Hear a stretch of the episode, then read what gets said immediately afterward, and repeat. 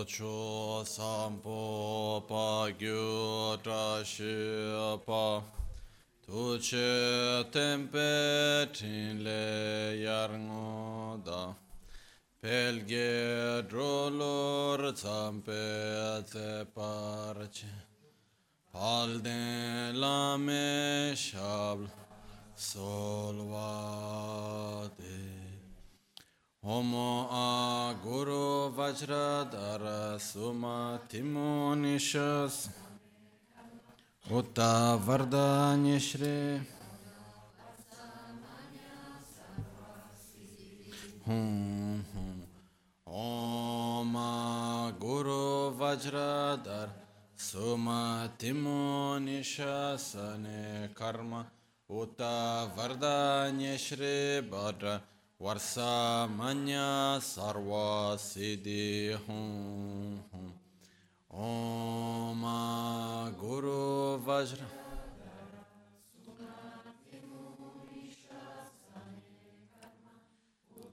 Vardanya Shri Bhadra. Varsa Manya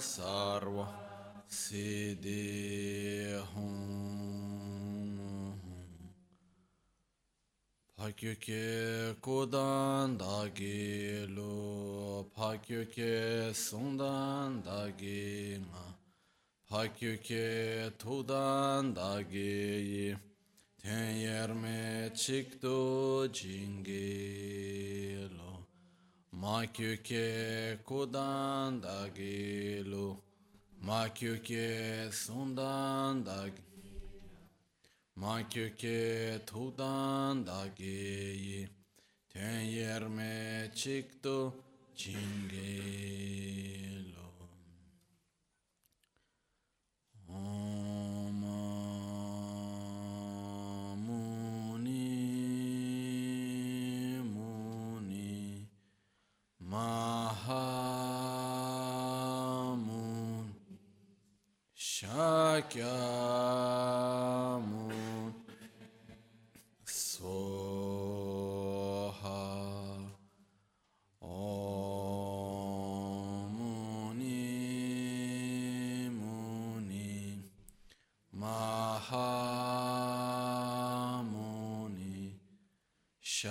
Kya uh,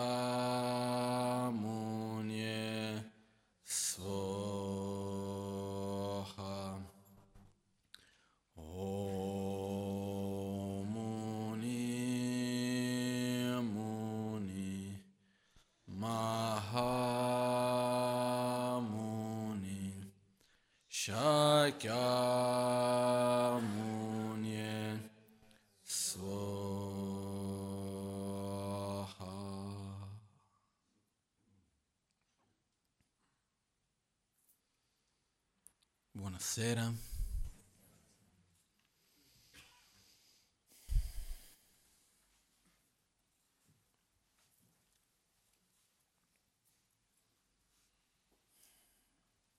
Oggi, eh, prima di cominciare con la parte vera e propria, degli insegnamenti, poi dopo la meditazione, faremo una breve parte, parte di una benedizione, una preghiera questa nuova arrivata che è qua tra di noi, Sofia, qua piccolina.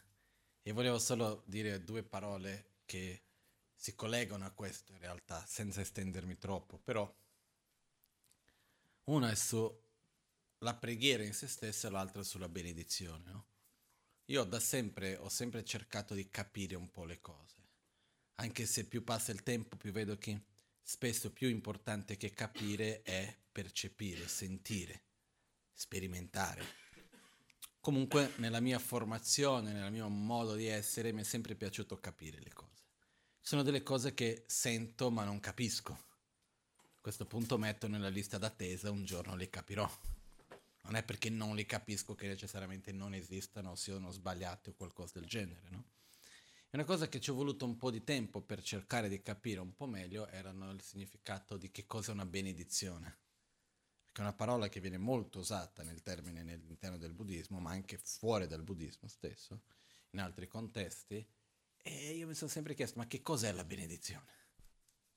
Questa è una parola. L'altra, parola che, l'altra cosa che si usa spesso è una preghiera. Ma che cosa vuol dire pregare?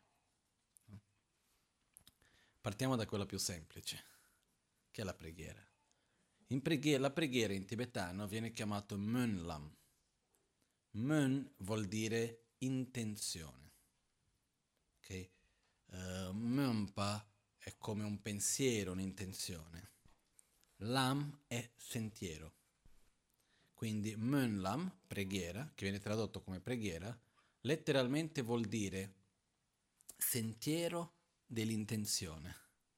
Quindi dare, di, dare, una direzione, dare un sentiero al proprio pensiero, alla propria intenzione. Quindi quando io faccio una preghiera vuol dire direzionare la mia mente verso qualcosa di positivo.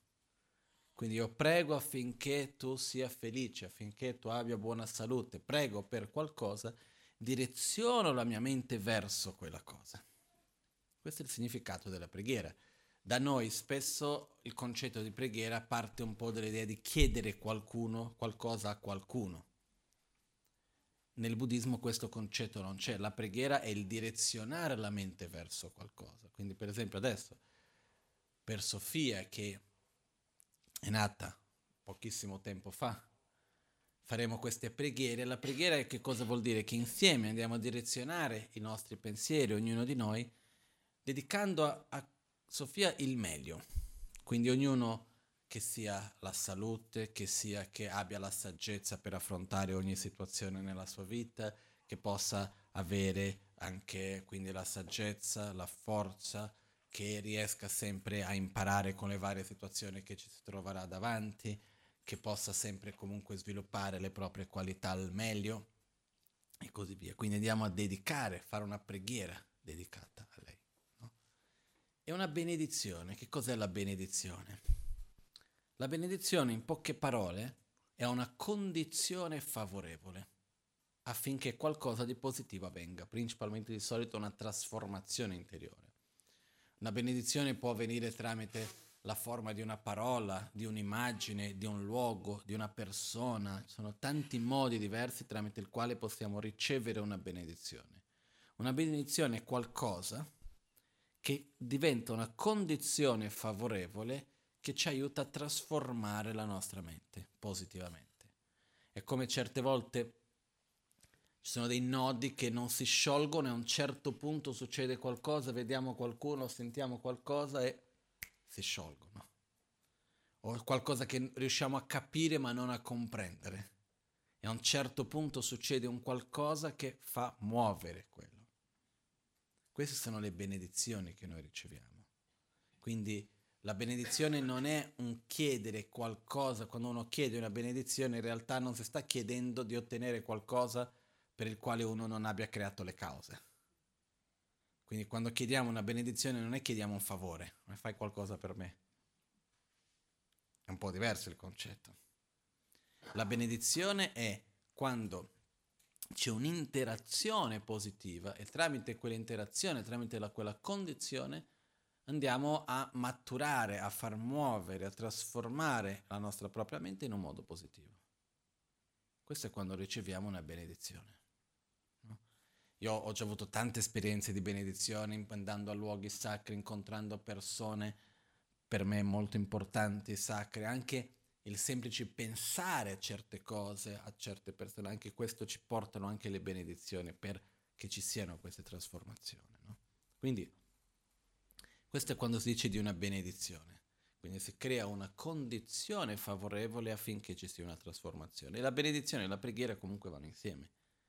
Spesso la preghiera diventa una benedizione, perché la preghiera diventa una condizione favorevole per una trasformazione all'altro è comunque un'interdipendenza positiva che si va a creare. No? E una delle cose più importanti quando si parla di preghiera e anche di benedizione, ma in particolar modo di preghiera, è che il potere della mente non è indifferente.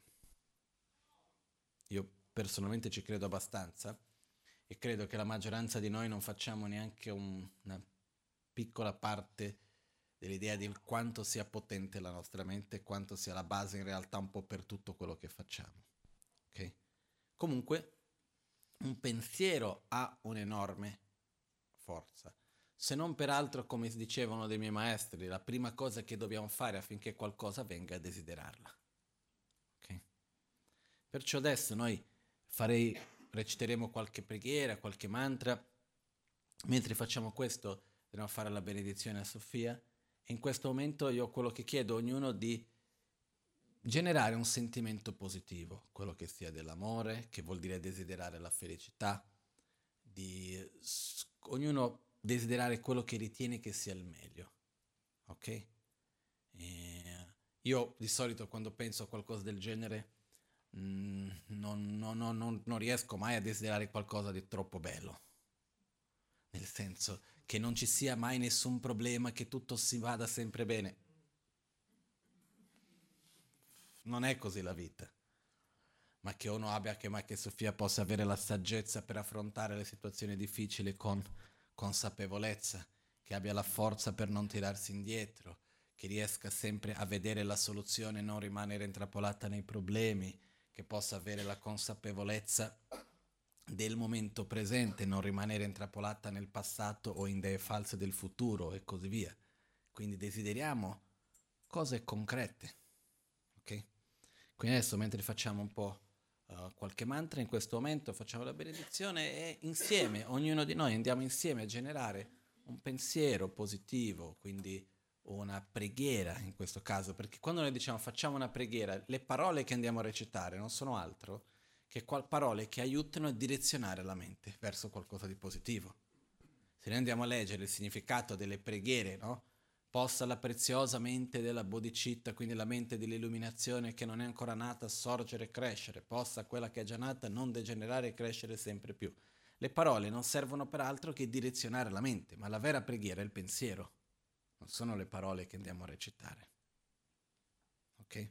Quindi, indipendentemente dalla religione con la quale uno vada a pregare, la preghiera è nell'intenzione, è nel pensiero, non è nelle parole.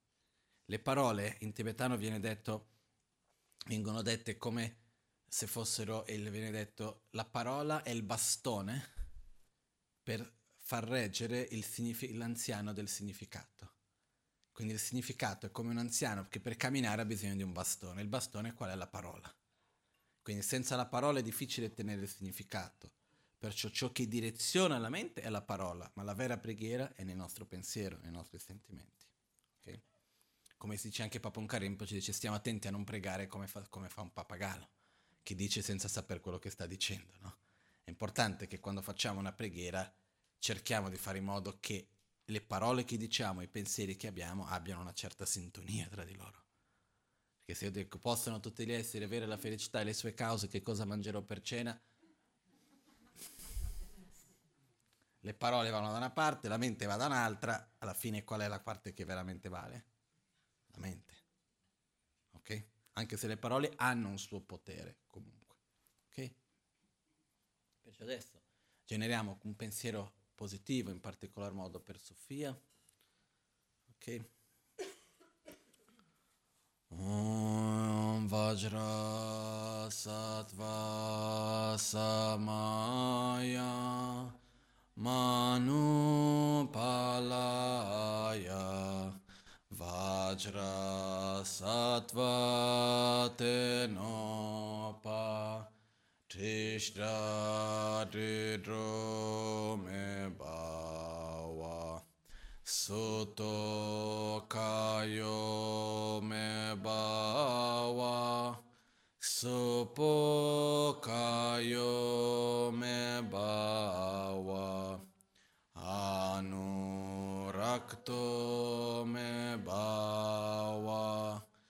sarva siddhi me pra.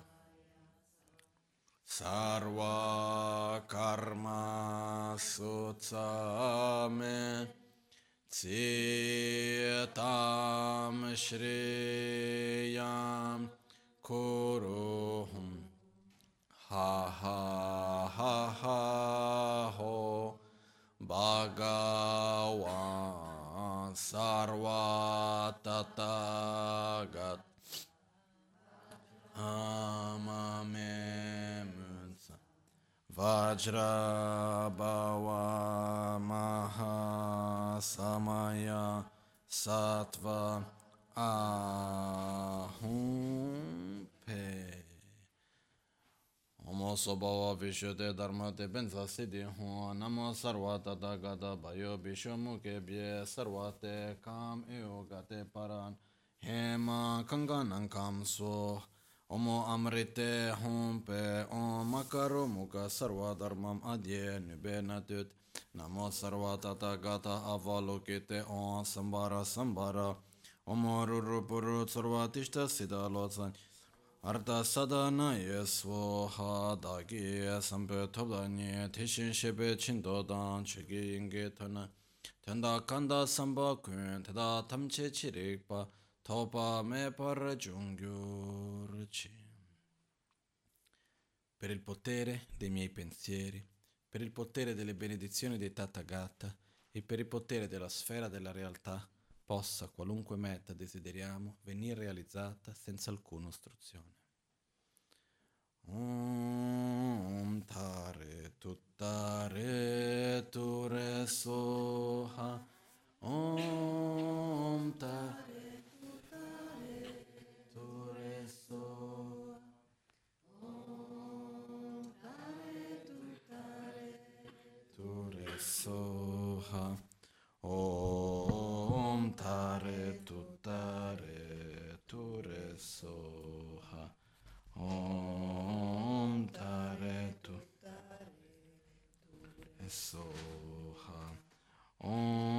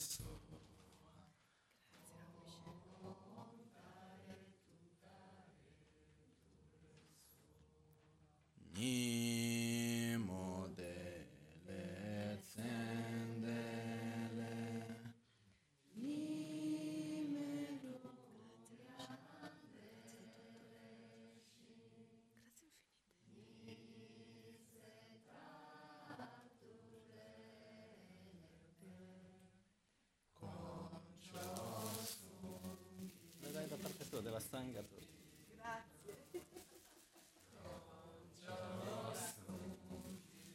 Mo drup tsol Concio som ki trasciscio. All'alba o al tramonto, di notte o durante il giorno, possano i tre gioielli concederci le loro benedizioni, possano aiutarci ad ottenere tutte le realizzazioni e cospargere il sentiero della nostra vita con molti segni di buon auspicio.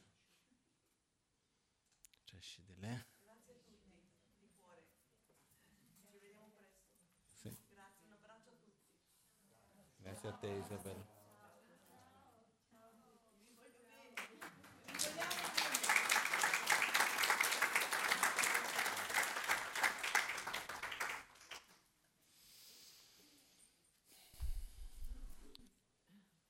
Quindi una delle cose che stavamo vedendo che è importante, innanzitutto il potere della preghiera, perché l'unica cosa che possiamo fare uni, uno verso l'altro in generale, qualunque persona che noi incontriamo, se vogliamo fare qualcosa per quella persona, l'unica cosa che possiamo fare è interagire.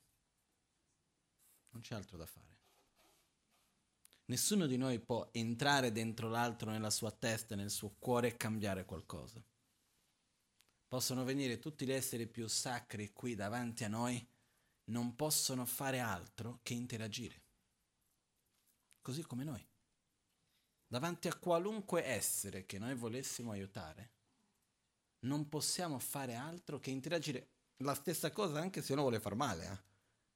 L'unica cosa che si può fare è interagire nell'interazione che esiste tra di noi, andiamo a influenzare uno all'altro. quindi anche nell'aiutare qualcuno, l'unico modo, l'unico strumento valido, vero che noi abbiamo è l'interazione. L'interazione avviene tramite il corpo, tramite la parola e tramite la mente. Noi di solito pensiamo che l'interazione più forte sia quella fisica, ma in realtà è quella più grossolana che ha un valore anche minore.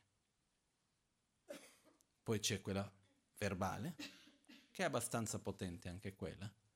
Una piccola parola può rimanere lì a lungo e fare un grande effetto.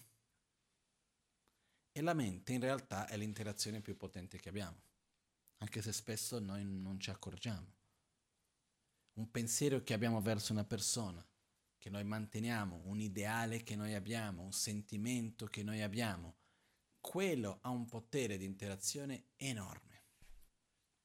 Che la persona sia fisicamente presente o meno, che l'altro ci, ci, ci stia vicino fisicamente o no, il sentimento che noi abbiamo verso quella persona, i pensieri che noi abbiamo verso quell'essere, che sia un animale, che sia un essere umano, non importa, ha un potere enorme.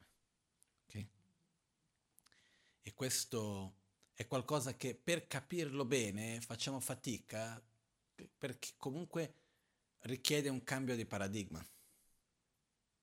Noi viviamo in un'epoca dove ci basiamo su un paradigma, quindi una visione di mondo molto materialista. No? Addirittura quando si parla del potere della mente e così via, c'è questo amico che ho già parlato qualche volta qui al centro, che è uno scienziato inglese, Rupert Sheldrake, che era un scienziato molto riconosciuto, faceva ricerche per uh, le università più importanti di qua e di là, principalmente mi sa che per Oxford e per Harvard, eh, pubblicava i suoi articoli, le sue ricerche sui principali giornali di scienza come Science and Nature e così via, finché un giorno si è messo a fare ricerca su alcuni argomenti che sono un po' tabù per la scienza, tra, quali, tra i quali ha fatto ricerca sulla telepatia. E qui l'hanno bocciato, mandato via, hanno messo via, quindi tu non, non puoi fare ricerca su queste cose, no? E lui quello che continua a ribadire è ciò che è scientifico o meno non è l'oggetto su cui tu fai ricerca, ma è il modo in cui è il metodo di ricerca che deve essere scientifico, non l'oggetto. Comunque, al di là di questo, quello che accade è che noi viviamo in un paradigma, che è un paradigma che è una visione molto meccanicista, molto materialista della realtà. No?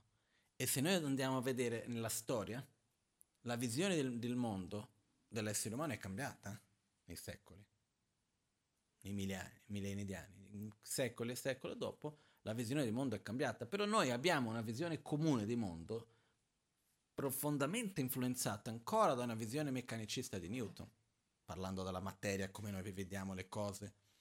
E, anche, e, e tramite questa visione diventa molto difficile riuscire veramente ad accettare e comprendere il potere che ha la mente. Se parliamo dal punto di vista della fisica, studio della fisica, se si entra a vedere la fisica quantistica, già qua rientra in tutto un altro paradigma dove nella nostra fisica, diciamo, meccanicista, si dice così in italiano, no? La fisica meccanicista, quello che succede è che comunque la visione materialista delle cose, la coscienza è un risultato della materia. Sono tutti i processi che avvengono nel cervello, neuroni, che sono io, io non capisco niente di queste cose, quello che sia. Comunque c'è un processo fisico e come conseguenza di qualcosa di materiale nasce la coscienza. Dentro la, una, una, delle visioni della fisica quantistica, non posso dire che è tutta, però c'è una vertente molto forte, dice il contrario. Dalla coscienza nasce la materia. E, que- e qua cambia tanto. Okay? Comunque non è questo l'argomento che volevo prendere. Il punto è, la nostra mente ha un potere che la gran maggioranza di noi non, faccia, non fa la minima idea. Non ce lo immaginiamo neanche. Però se prendiamo da un altro punto di vista, più facile da capire, noi sperimentiamo la realtà tramite la nostra propria mente. Ogni giorno. E quello che inevitabilmente succede, come posso dire, se io ho gli occhiali sporchi, vado da un luogo sporco in un luogo pulito, dopo di un po' di tempo continuo a vedere sporco. Perché? Perché i miei occhiali sono sporchi. Posso cercare di pulire il più che posso, però alla fine o poi mi pulisco gli occhiali, o se no, dovunque andrò ritroverò le stesse sporcizie, le stesse macchie, li vedrò ovunque vado. Non so se vi è mai capitato di fare le foto con la lente sporca. Fai le foto ovunque, qualunque paesaggio vai, quella macchia c'è sempre. Poi ogni tanto fai una foto dove il punto della macchia ricade su un colore che non si vede tanto. E sembra che la macchia non ci sia, ma in realtà la macchia c'è sempre. Poi ritorna su un paesaggio con un colore più chiaro e ritorna la macchia lì un'altra volta, no? Quello che succede è che noi viviamo la realtà tramite noi stessi. Non sappiamo fare diversamente. Quindi le macchie che ci sono nella nostra mente, nella nostra persona, le portiamo con noi. E continuiamo costantemente a dire che cercare di pulire fuori, togliere la macchia fuori. Quando in realtà, nella gran maggioranza delle volte, per non dire tutte, la macchia ce la portiamo noi. Okay? Io oggi l'argomento che volevo in realtà parlare, che è collegato con tutto questo, è di passato, presente e futuro. Okay? È uno dei miei argomenti favoriti, mi piace molto, è abbastanza complesso anche. No? Quindi partiamo dalla definizione di passato. Il passato sono tutte le cose, scusa, il passato sono tutte le cause che hanno avuto condizioni e perciò hanno già avuto risultati. Il presente sono tutte le cause che stanno avendo condizioni, perciò stanno avendo risultati. Il futuro sono tutte le cause che non hanno ancora avuto condizioni e perciò non hanno ancora avuto risultati. Quindi che cosa succede?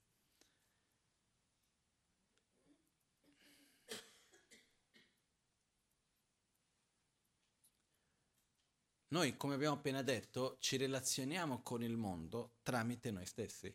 E è inutile cercare di fare diversamente, perché tanto non è possibile. Okay? Si dice che solamente quando uno raggiunge lo stato cosiddetto dell'illuminazione diventa cosiddetto un Buddha e ci vuole un po' uno riesce ad andare oltre questo, però abbastanza complesso, non entriamo nei dettagli su quello adesso. Però finché non si arriva lì, comunque vediamo il mondo tramite la nostra visione. Non, non c'è altra scelta. Il problema qual è? Uno, non siamo consapevoli di questo, non a livello concettuale, a livello sperimentale. Quando noi siamo davanti a una situazione che ci fa soffrire. Siamo consapevoli che io vivo quella situazione, che quella cosa mi fa soffrire tramite una mia visione personalizzata o quella cosa mi fa soffrire ed è quella cosa che mi fa soffrire. Di solito cosa facciamo? Quella cosa lì. Questo si ripete tutti i giorni. Io adesso riflettendo o- oggi stesso, mentre venivo dal Bagnano qua, mi è arrivata una notizia che non mi è piaciuta, per niente, di una situazione che ritengo che non sia giusta, che non sia corretta, eccetera, eccetera, eccetera, vi risparmio. Perché sono quelle tipi di notizie che condividendo non porta altro che generare più avversione, quindi non ce ne bisogno. Però riflettendo chiedo perché questa cosa a me mi fa star male, non mi piace. Quando la vedi, quando ascolti, cosa succede? È lì. Quella cosa non va bene, quella cosa è brutta, questa cosa mi fa soffrire, devo eliminare e cambiare quella cosa lì.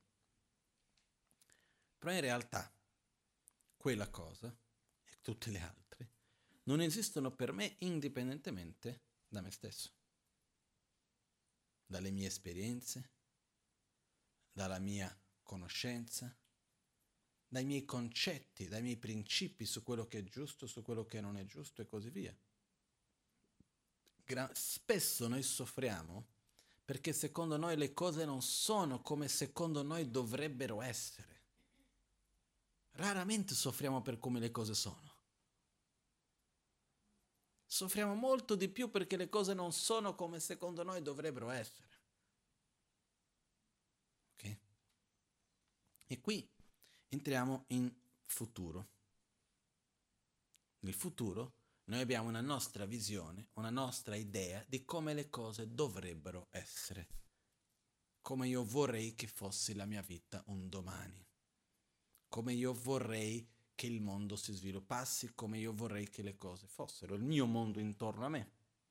Okay? Non, parlo, non parliamo solo di un futuro lontano, parlo anche di un futuro vicino, questa sera, domani, dopodomani, futuro vicino, fra un'ora, quel che sia.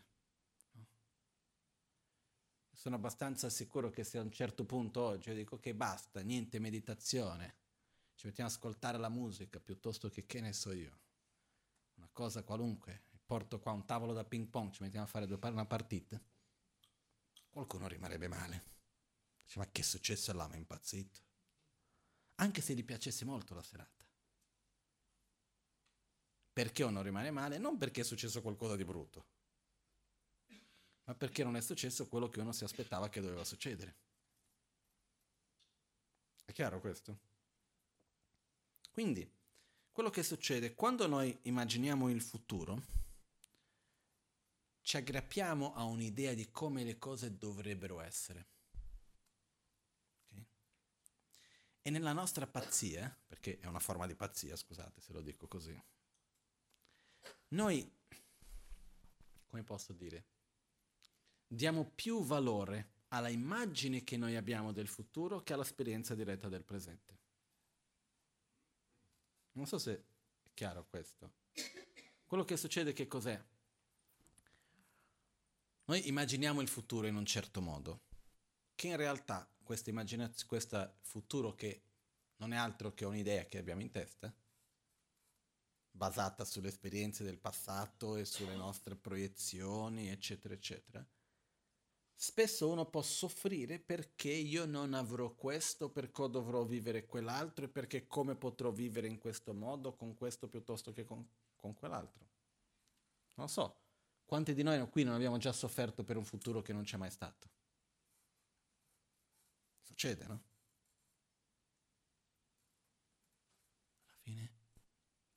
un po' stupido, no? Se, uno, se ci guardiamo con chiarezza, un attimino, no? ci guardiamo in faccia un po', diciamo, che sto a fare? Tanto non abbiamo nessuna certezza che quello dovrà accadere. Allo stesso tempo anche, quello che succede è che quando riguardiamo il passato, noi viviamo un'esperienza. Quando viviamo un'esperienza,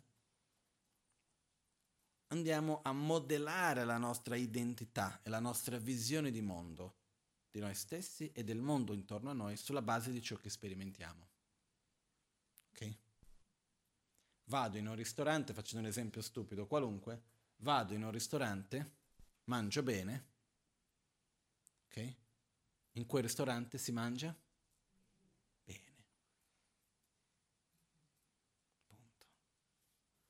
vado in un ristorante, mangio bene quella volta perché in realtà avevo tanta fame, ero con della compagnia che mi piaceva, ho una bella esperienza in quel momento, vado a mangiare a un cibo, un ristorante particolare, che ne so, andiamo a dire un cibo thailandese, più dire qualunque cosa, rimaniamo con l'idea del cibo thailandese è buono, in quel ristorante si mangia bene. Ma che ne so io se si mangia bene in quel ristorante? L'unica cosa che so è che tre anni fa sono andato lì e ho avuto una bella esperienza. Come sia oggi? Qualcuno mi può dire? Solo che sta mangiando lì adesso. Oltre a questo non posso avere la certezza. Perciò noi abbiamo di solito l'aspettativa che quando qualcosa succede nel passato, che quello va a dettare il presente e il futuro. Quindi faccio un'esperienza riguardo il mondo e anche riguardo me stesso. E vado in qualche modo a modellare la mia visione di mondo sulla base delle esperienze che vado a fare. Ahimè, quello che accade è che il periodo più importante in assoluto per modellare la nostra visione di mondo, di noi stessi e del mondo intorno a noi, è la nostra infanzia, dai 0 ai 6 anni. Per questo anche oggi che c'era questa bambina appena nata, cosa, due settimane fa, tre settimane fa è nata, qualcosa del genere, un mesetto fa più o meno. Io ho una memoria temporale che sapete veramente non, non, fa, molto, non, non, fa molto riferimento, però è nata pochissimo tempo fa, e questo è uno dei periodi più importanti. Perché quello che accade è che quando siamo piccoli, ma anche dopo, eh, faccio un esempio per magari aiutarci a capire un po' meglio. Quando sperimentiamo una cosa per la prima volta, ok? La nostra esperienza, che ne so, a me non mi piace il caffè.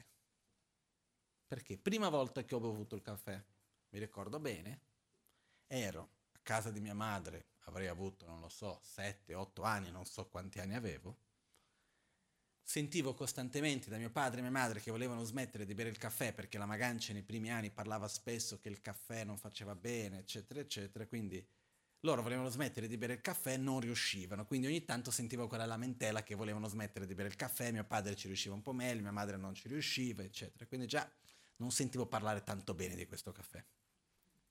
Poi un giorno mia madre lo stava bevendo, ho detto dai fammelo provare. Lei mi ha dato, ho bevuto quella roba schifosa, amara, lei lo beve senza zucchero, no? E mi è rimasto quell'impronta, sia concettualmente di una roba da abbandonare perché sentivo quello, sia quell'esperienza lì che non mi è piaciuta. Quindi, che cosa? La prima esperienza è stata negativa. Qual è la visione che ho del caffè? Fa schifo. Ok? per anni non ho bevuto, mai mangiato dolci con il caffè, il gelato al caffè fa schifo, ma perché in realtà mi fa- facevo riferimento sempre a quella prima esperienza lì. Quindi la prima esperienza in generale è molto importante, perché dopo noi ci rimaniamo molto attaccati alla prima esperienza, difficilmente riusciamo ad andare oltre e veramente sperimentare il presente cercando il più possibile di essere liberi dai pregiudizi che vengono dalle esperienze passate. Okay? Perciò, quando siamo piccoli, è dove sperimentiamo le cose per la prima volta più di tutto, no? E lì andiamo piano piano a modellare la nostra visione di mondo, di noi stessi e del mondo che ci circonda. Chi sono io? Come sono io? Come sono le altre persone? e tutto quello che c'è intorno a noi.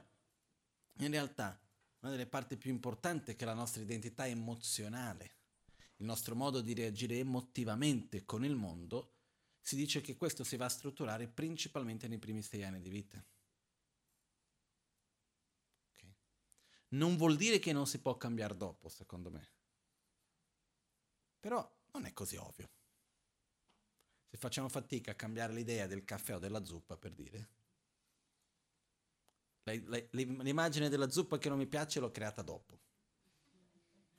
No? Dopo 12 anni mangiando la zuppa tutti i giorni in monastero, a un certo momento mi è creata l'immagine mentale la zuppa fa schifo, non mi piace la zuppa. E ancora oggi, guarda, se non c'è altra scelta va bene, la bevo, la, non ci sono problemi. Però se c'è una possibilità, un'alternativa, non ci penso neanche due volte.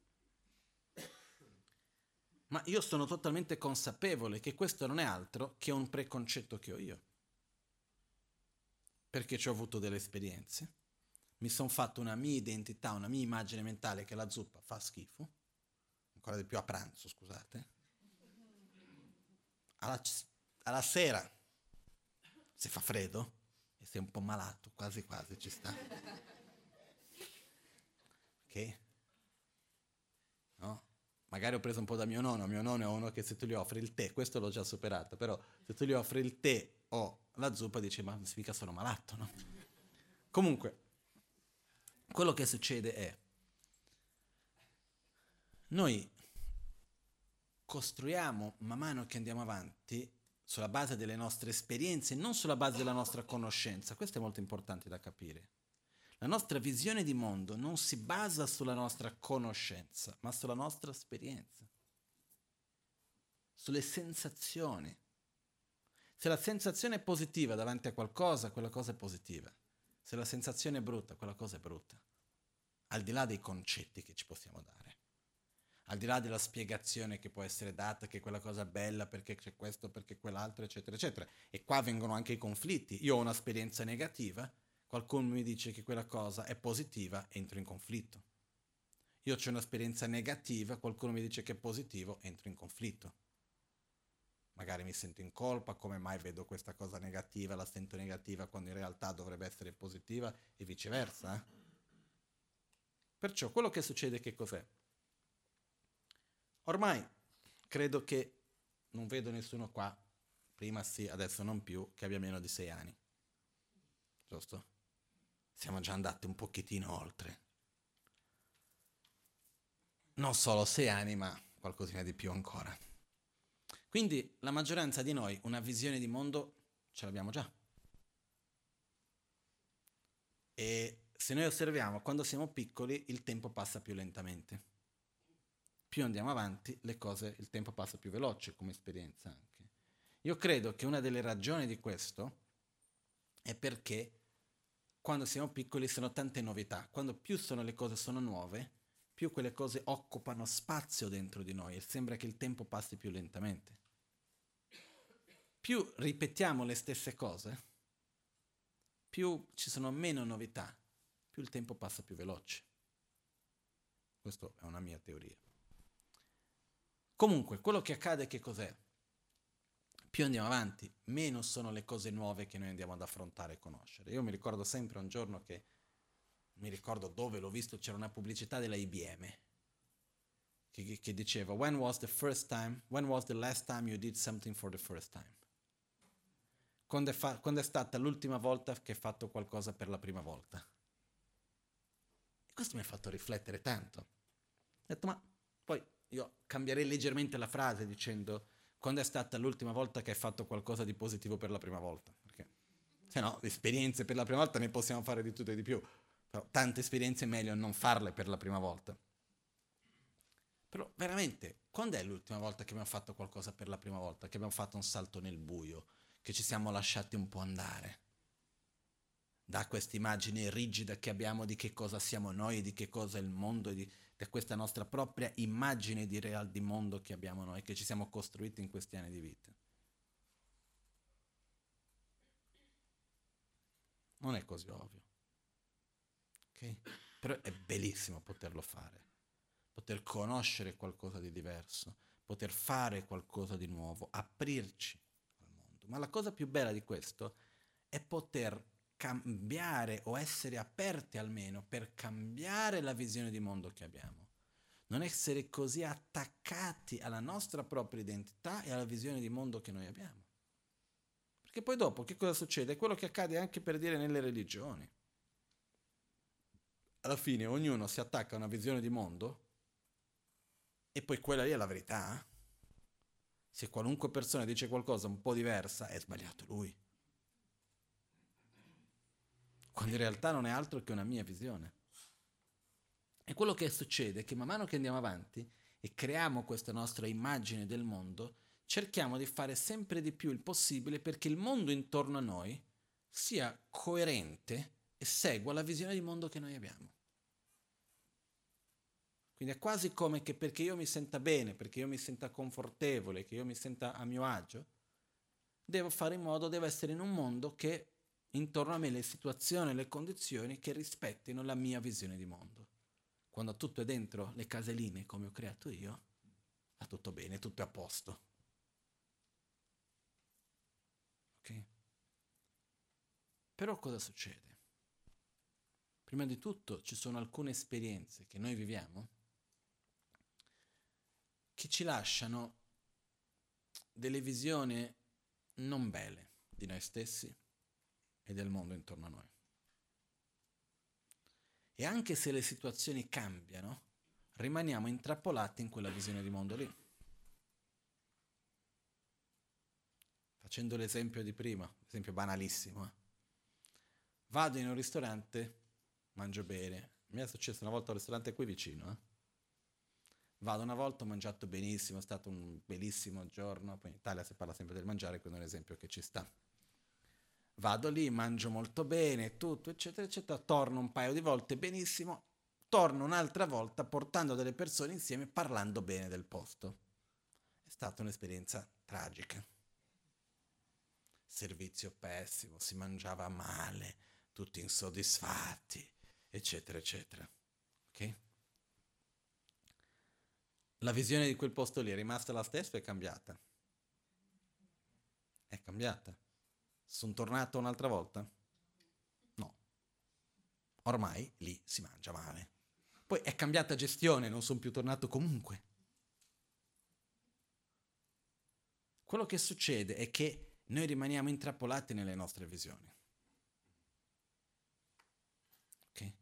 Questo è un esempio banale.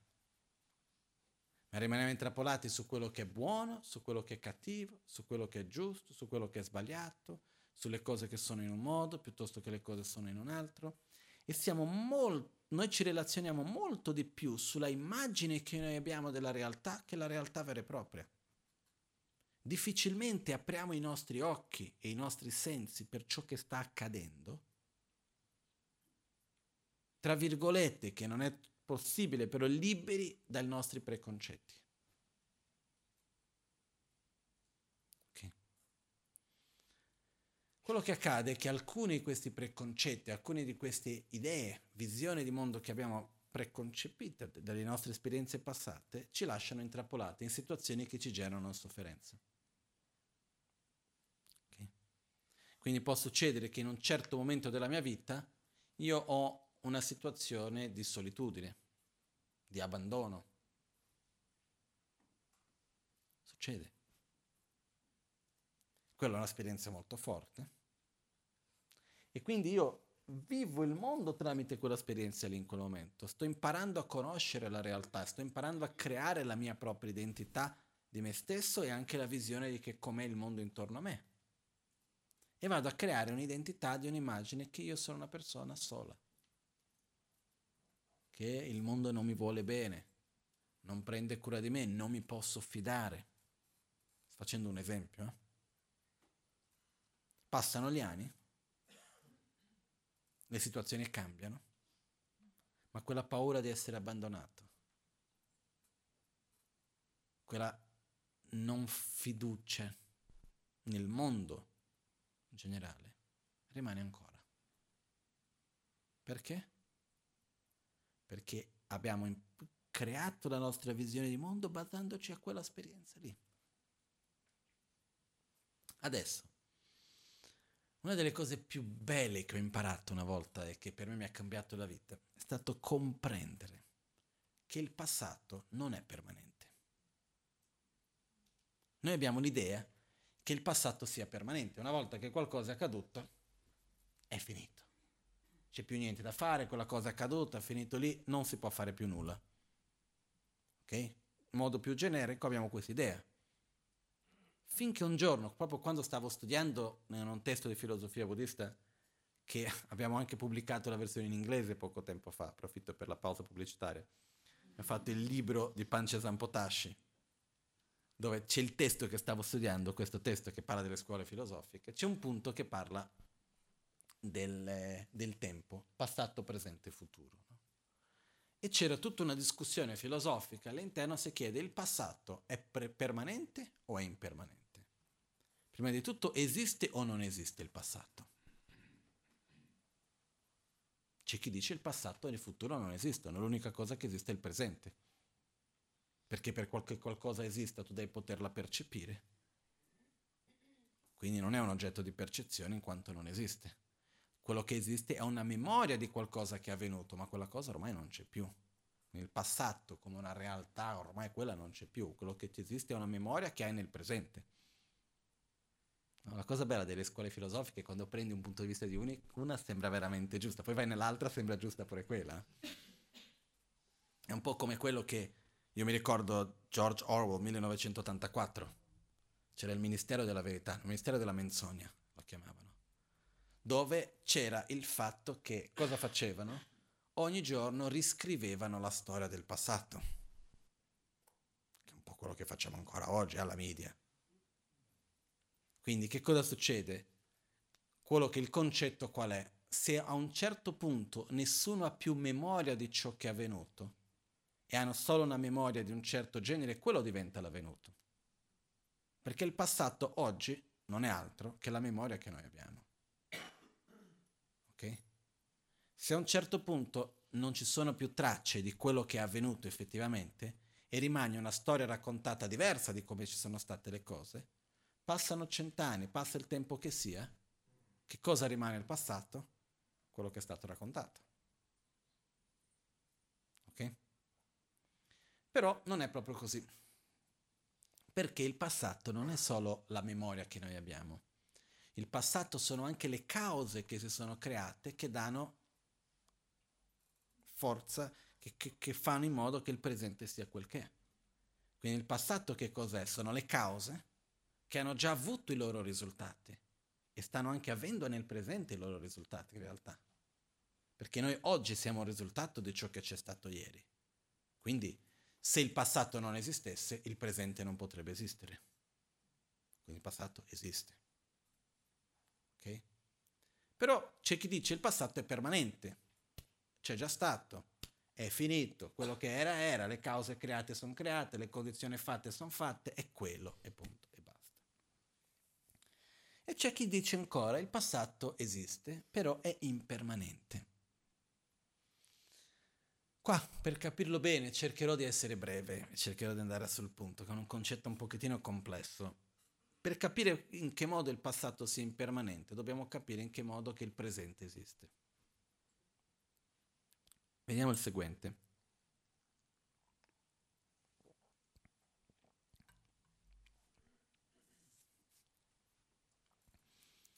Sono davanti a una persona che mi parla.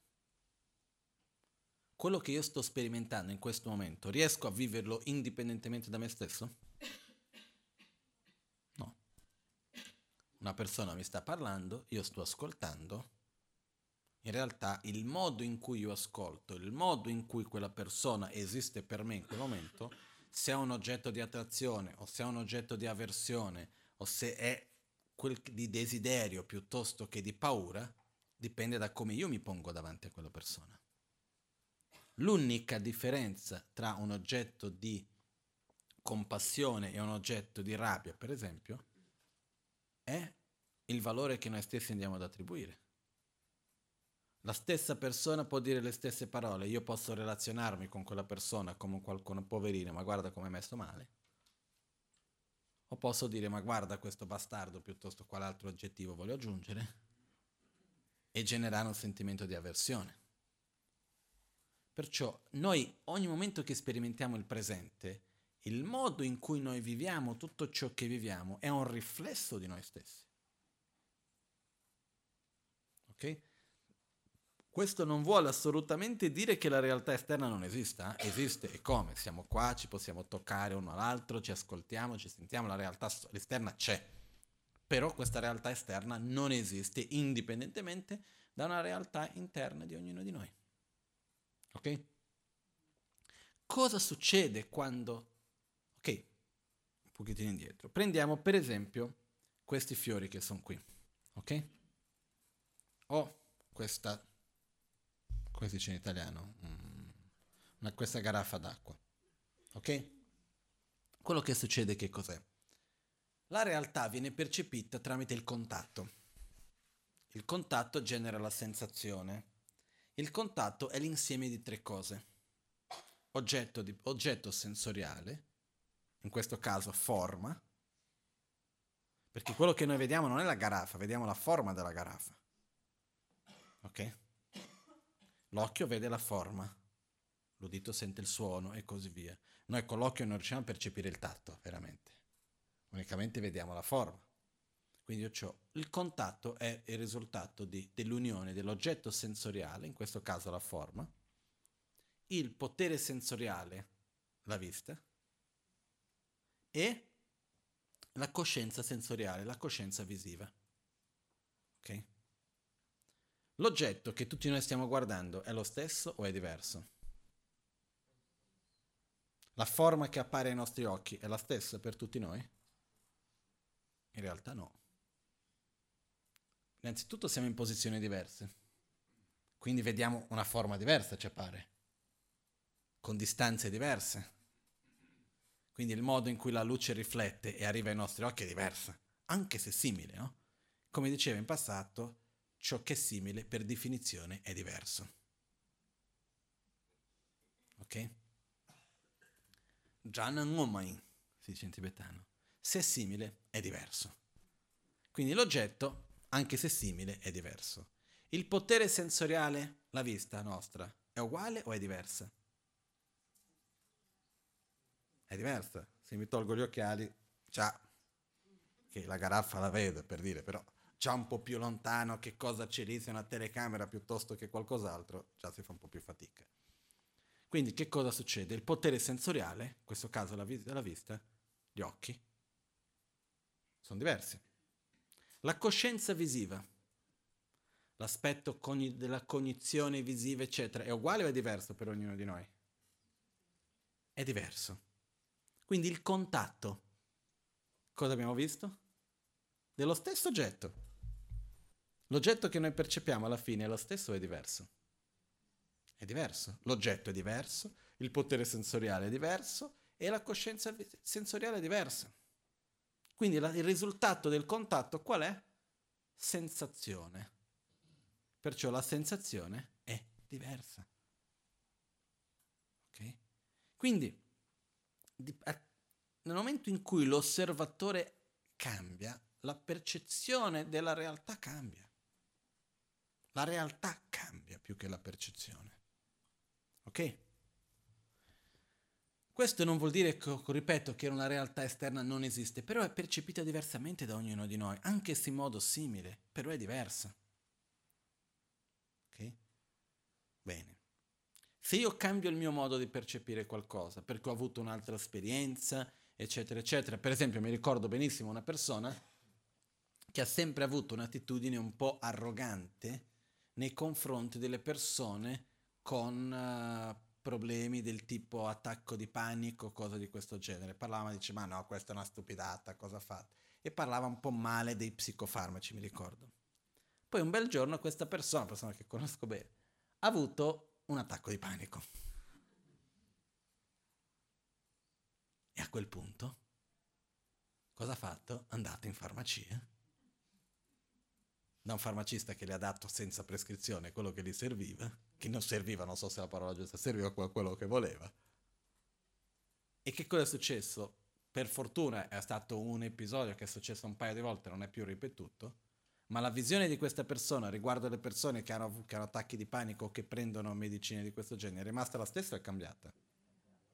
Cambiata completamente. Perché? Perché le, la persona in sé stessa è cambiata, perché ha avuto un'esperienza diversa. Quindi quello che voglio dire è, quando l'osservatore cambia, la realtà cambia. Ok? Bene. Adesso abbiamo visto che nel presente, se l'osservatore cambia, la realtà cambia. Adesso andiamo a vedere in che modo che il passato sia impermanente. Faccio un esempio semplice ma che secondo me riesce un pochettino a passare l'idea. Sto camminando per strada, qualcuno viene, mi spinge con forza, dal nulla. Sono per strada, una persona viene, mi spinge, cado per terra, mi rompo il braccio, frattura esposta, finisco in ospedale, tanto dolore, mi fa male. Che sentimento ho verso la persona che mi ha spinto? Non l'ho fatto nulla a questa persona, non l'avevo mai vista, a un certo punto mi viene da dietro, mi spinge o da fianco, mi spinge e così via. Attrazione, avversione o indifferenza? Avversione, sentimento di rabbia, eccetera. Ok, quindi una persona mi ha fatto del male, questo è quello che mi è accaduto, eh? C'è qualche dubbio sul fatto che qualcuno mi ha fatto del male? Nessun dubbio, chiarissimo. Quello è quello che mi è accaduto, ormai è successo. Sono in ospedale, a un certo punto vengono, viene la polizia per cercare di capire cosa è accaduto, eccetera, e mi portano l'immagine di una telecamera di sicurezza che c'era vicino, che ha ripreso quello che era accaduto. E vediamo che in realtà c'era lontano una rapina e stavano sparando nella mia direzione. Questa persona si è accorta che quello stava sparando e mi ha spinto così che la palottola non venisse su di me. E la palottola è andata sul muro. Se quella persona non mi avesse spinto, altro che frattura esposta, non sarei lì neanche per raccontare ciò che era accaduto. A questo punto, la persona che mi ha spinto, cosa mi ha fatto? Mi ha fatto del male o mi ha salvato la vita? Mi ha salvato la vita. Quindi che sentimento ho verso la persona? Gratitudine, attrazione. Il passato è rimasto lo stesso o è cambiato? È cambiato. Perché? Perché la mia visione è cambiata. Il braccio mi fa ancora male? Sicuro. Mi ha spinto, sì. Però il mio modo di vedere, io in quanto osservatore sono diverso, quindi la realtà è cambiata. Chiaro questo? Adesso, quello che succede è che noi abbiamo avuto tante esperienze nel passato alle quali siamo ancora intrappolati, ma che però noi oggi siamo cambiati.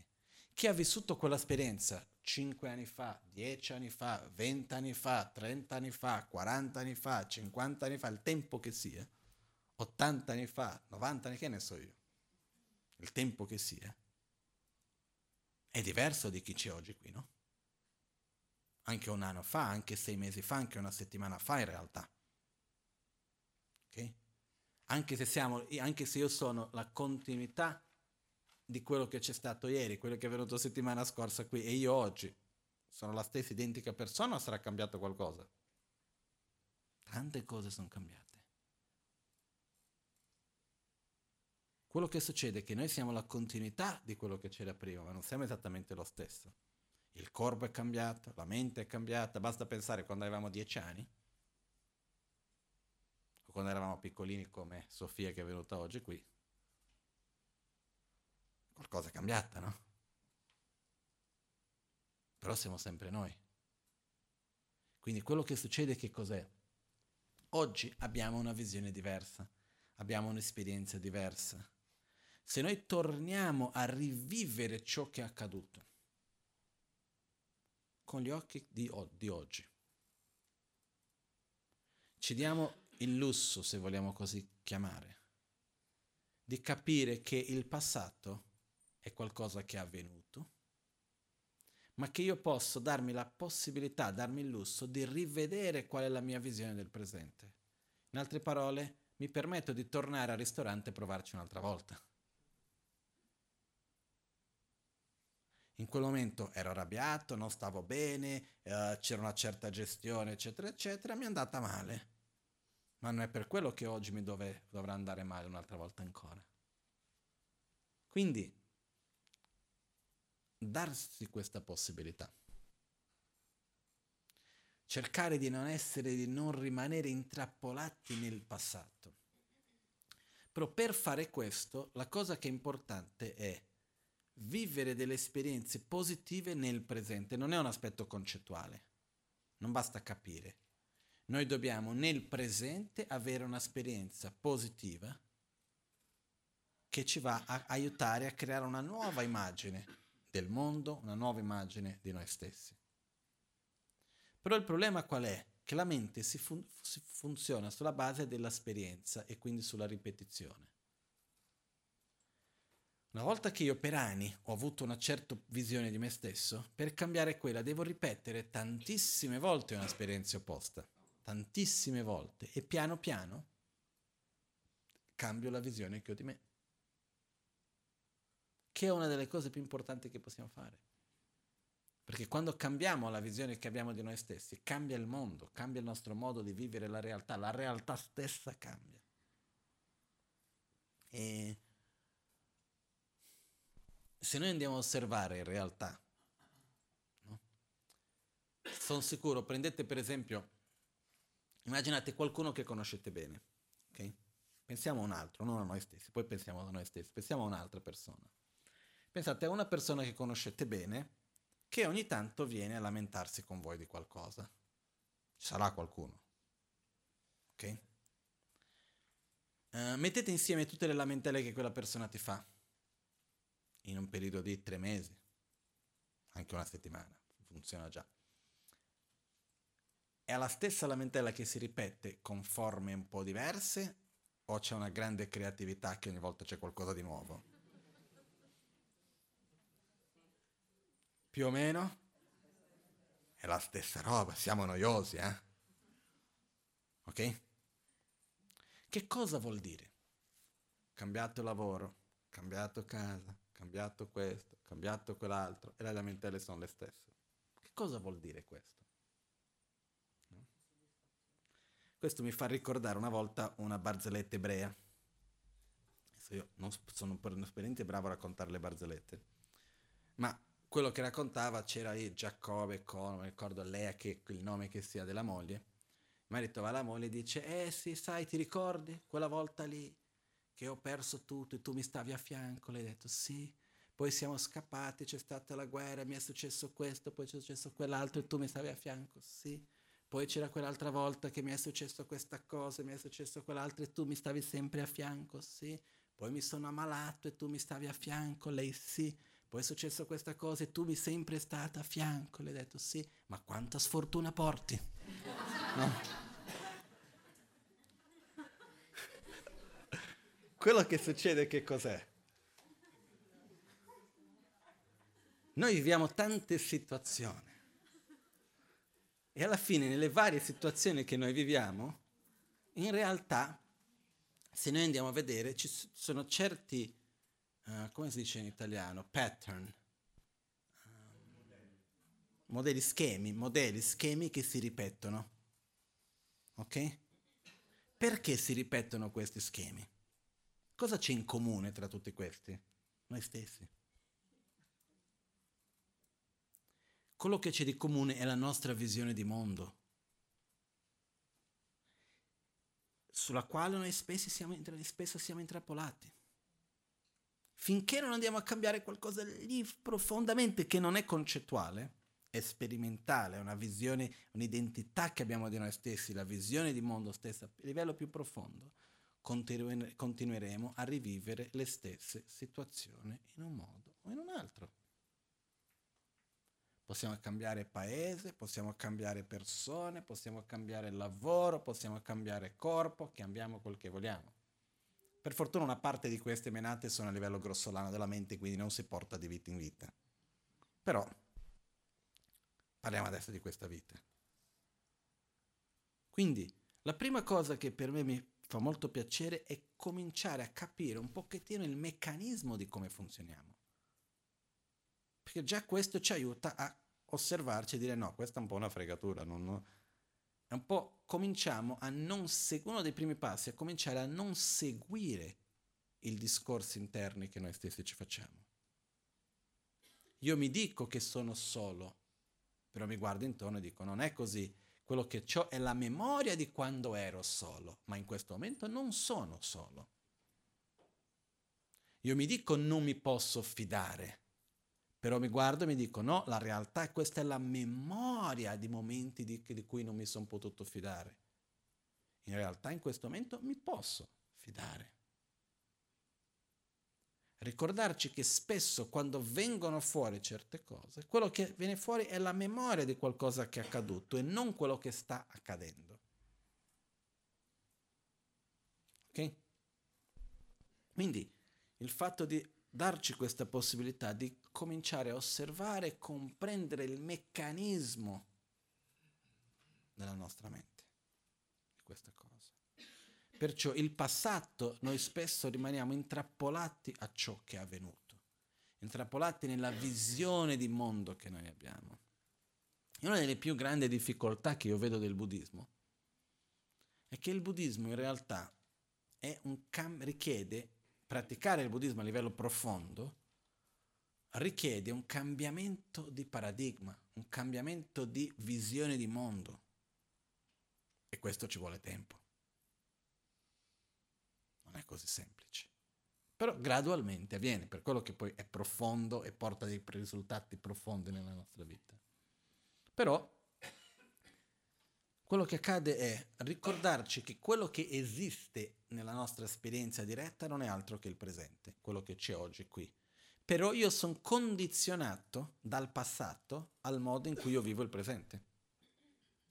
Inevitabilmente. Nessuno di noi è libero dal nostro passato.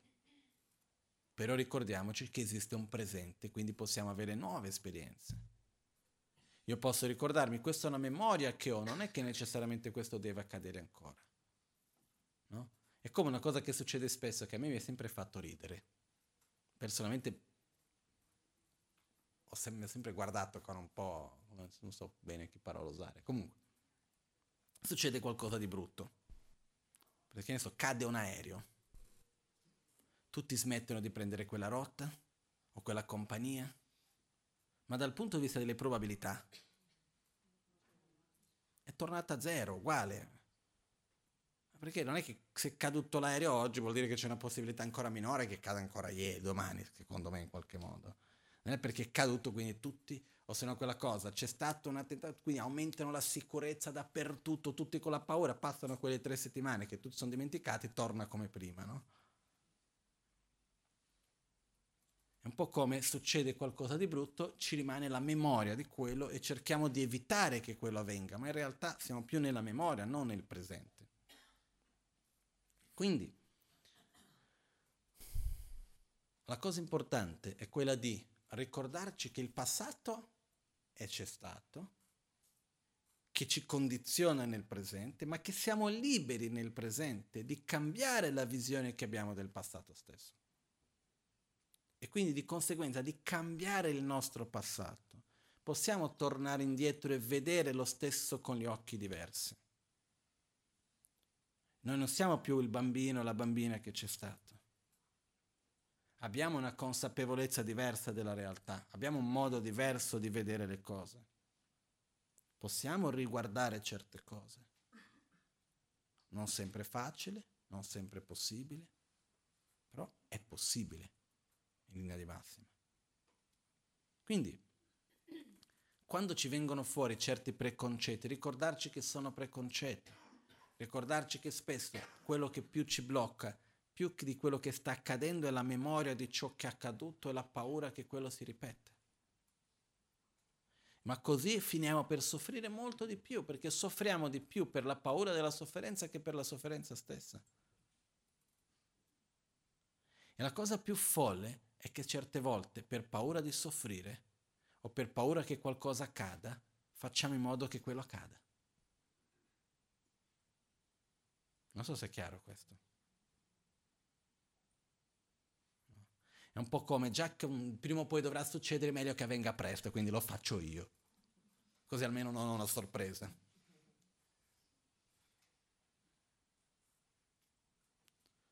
Invece, tornare al presente.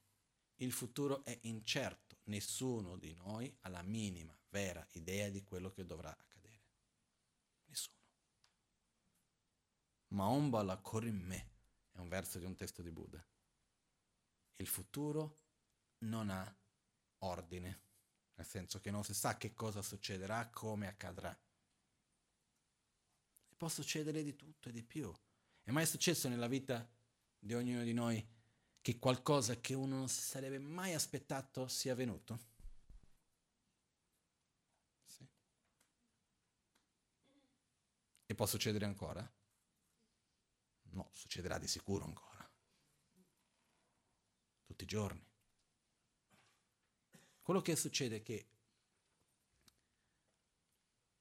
come posso dire, a me mi, mi sembra, non, aspetta, dico in modo più gentile, um, non mi sembra sano stare a preoccuparmi del futuro. Io non riesco a preoccuparmi più di tanto del futuro. Perché ogni volta che cerco di immaginare un futuro, un qualcosa su cui mi vado a preoccuparmi, vado a osservare e dico ok, ma chi mi dà la certezza, su quale base posso preoccuparmi che questa cosa accadrà in questo modo piuttosto che quell'altro? Nessuna. Che certezza ho per stare lì a farmi mille menate se una cosa andrà in un modo piuttosto che in un altro? È chiaro che se sono in macchina a 180 col freno rotto davanti a un muro, ok, le probabilità sono alte. Però stiamo parlando di cose con migliaia di varianti possibili delle quali non siamo neanche consapevoli. Quindi il fatto è quello che accadrà effettivamente non lo so e non ho modo per saperlo, né io né nessun altro. Perciò meno vado a creare un'immagine solida di quello che dovrà succedere, meno andrò a soffrire un domani quando non sarà come pensavo. Più bassa è l'aspettativa, più alta è la soddisfazione. Più alta è l'aspettativa, più bassa è la soddisfazione, più alta è l'insoddisfazione. Perciò il futuro non si sa. E rilassiamoci facendo che cosa? Non è che uno non pensa più nel futuro ma dobbiamo vivere il presente in un modo coerente con ciò che noi vogliamo per noi stessi. Io devo vivere nel presente facendo le cause di ciò che io voglio che avvenga. È chiaro che se io vi chiedo, volete avere un futuro in salute o in malattia? Quella risposta? In salute. Sono sicuro che più o meno tutti a cui chiederei, voglio, tu vuoi un futuro in salute o in malattia? Voglio un futuro in salute. Sicuro? Sì. Bene, fai le cause per avere un futuro in salute o fai le cause per avere un futuro in malattia? Mm. Già, mangi bene? Hai una vita sana? Dai, lo, dai il tempo e lo spazio necessario al tuo corpo per riposarsi? Hai uno stato emotivo equilibrato? Vivi in un luogo libero dall'inquinamento? Sono alcune delle cose necessarie per avere un corpo sano. Come faccio ad aspettarmi una cosa se non faccio le cause per quello? Chiaro, io voglio avere un corpo sano, quindi cosa devo fare? Devo crearmi le cause per avere un corpo sano, per evitare le malattie. la stessa cosa per il corpo, la stessa cosa per la mente. Quindi il futuro esiste e va programmato uno si deve direzionare verso il futuro. Proprio il buddismo si basa su questo. Voglio raggiungere l'illuminazione, voglio sviluppare più pazienza, voglio più, avere più amore, più consapevolezza, più soddisfazione. È un proiettarsi nel futuro. Però mettendo sforzo nel presente, direzionando le nostre azioni nel presente affinché quel futuro possa venire. Questo è importante.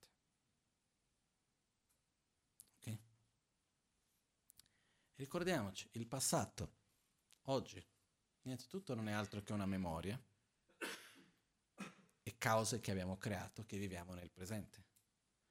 Però quell'identità che ci rimane, quella sensazione che c'è, è un po' questo. Questa è una chiave che in certi casi aiuta molto. Mi sento solo, però c'è qualcuno a fianco a me che mi dà amore.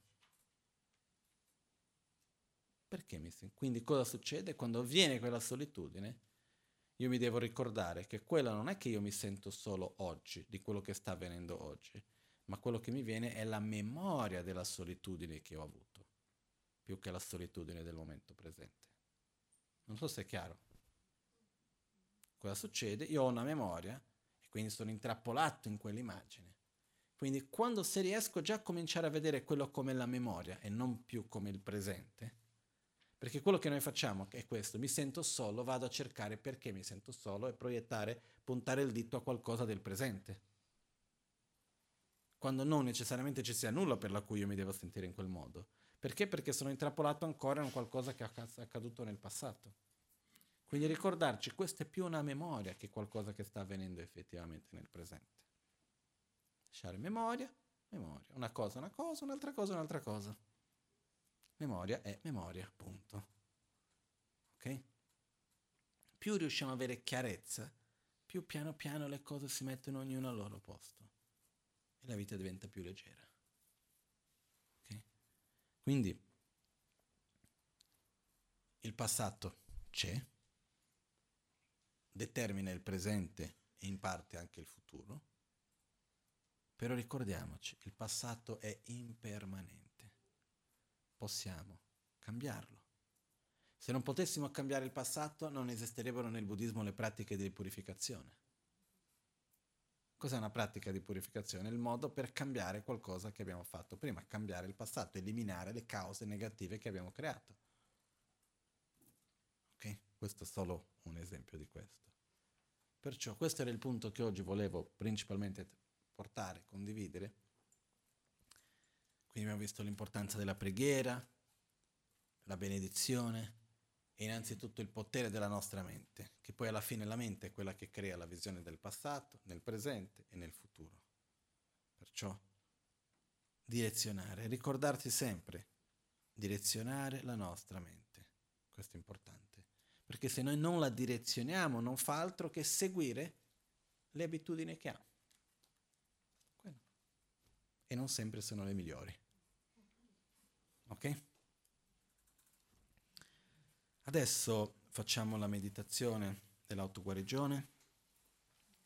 La faremo con una melodia un po' diversa oggi, in modo da concentrarci di un po' più sulla parte della meditazione.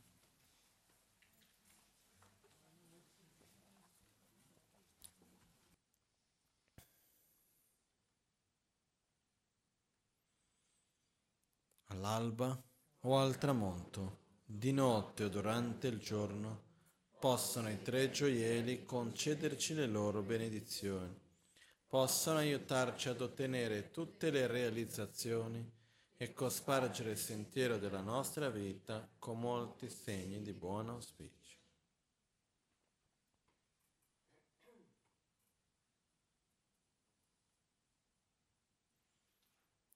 Crescidile.